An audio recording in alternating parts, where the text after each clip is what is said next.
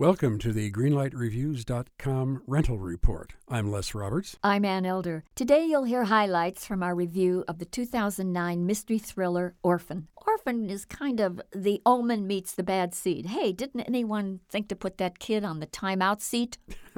Well, this is about a mysterious Estonian girl adopted by a family troubled by their own marital problems. The little girl gets more manipulative by the day, and finally, her recovering alcoholic mom gets suspicious. A very eerie movie, and here's what we had to say about it.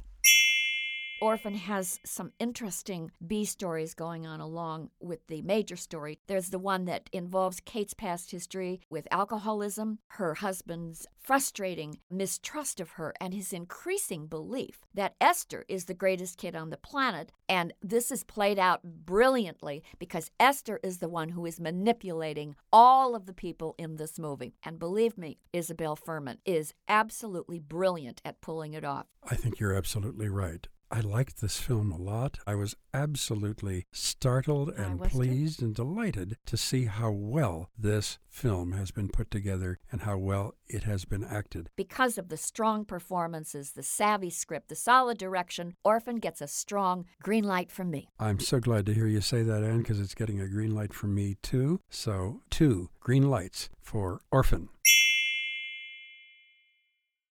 Don't you know that you're a grown-up?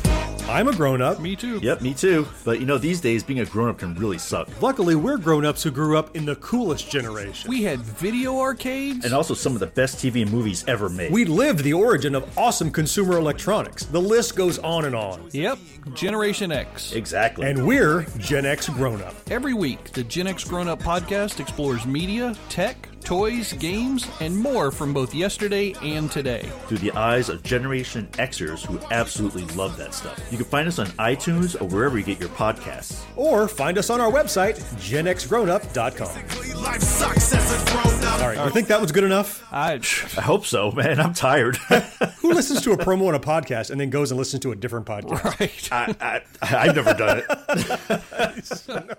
Right.